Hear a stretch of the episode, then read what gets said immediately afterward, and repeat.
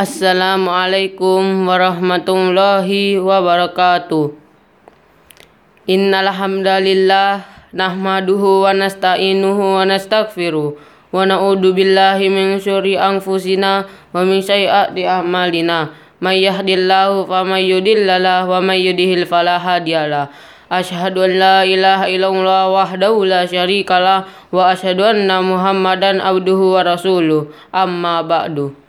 Segala puji bagi Allah yang telah memberikan kita nikmat iman dan Islam dan nikmat sehat wal afiat, karena dengan nikmat tersebut kita bisa hadir di tempat yang penuh bahagia ini. Salat serta salam semoga tercurahkan kepada junjungan kita, yaitu Nabi Muhammad Shallallahu Alaihi Wasallam, yang telah membawa kita dari zaman jahiliyah menuju zaman yang terang benderang ini.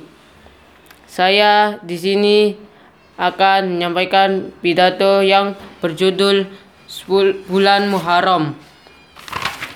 Bulan Muharram adalah bulan pertama dalam kalender Hijriah. Bulan Muharram berasal dari kata haram, yang artinya suci atau terlarang. Bulan Muharram adalah bulan Allah, atau bisa juga disebut dengan Syahrullah.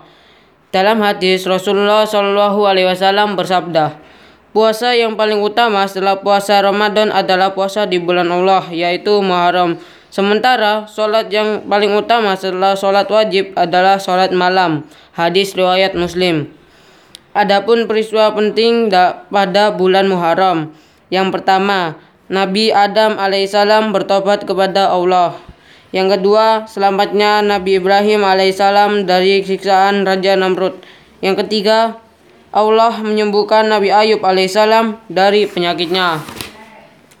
Oleh karena itu, kita harus memuliakan bulan Muharram ini dengan cara berpuasa di tanggal 9 Muharram dan 10 Muharram. Ayolah ikhwan, bila ada kesalahan kata dan kekurangan kata mohon dimaafkan.